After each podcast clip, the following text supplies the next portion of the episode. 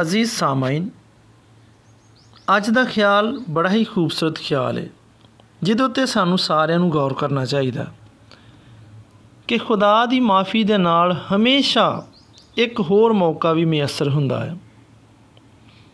क्यों जो नोहा दी किताब उहदा 3रा बाब वो इंज लिखिया है, ये खुदावंद दी शफकत है कि असी फना नहीं होए, क्योंकि ओहदी रहमत लाजवाल है, वो हर सुबह सवेरे ताज़ा है, तेरी वफादारी अजीम है।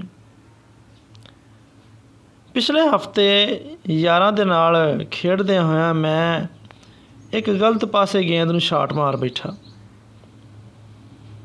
मैं बेसाख्ता कह बैठा काश कि मैं इस वारी नूं दोबारा खेड सकता, क्योंकि मैनूं यकीन है कि मैं जे नूं दोबारा खेडांगा तो इस तो बेहतर खेडांगा।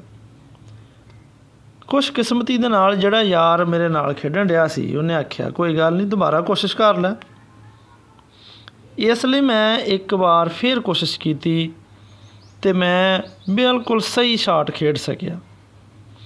अजीज़ सामाइन, इस तरह ही कितनी वारी असी ख्वाहिश करने कि असी अपनी गलती नूं सुधार लईए ते उन्हां लफजां ते उन्हां कम्मां नूं वापस लै लईए जिन्हां दे नाल दूजियां नूं तकलीफ पहुँचती है।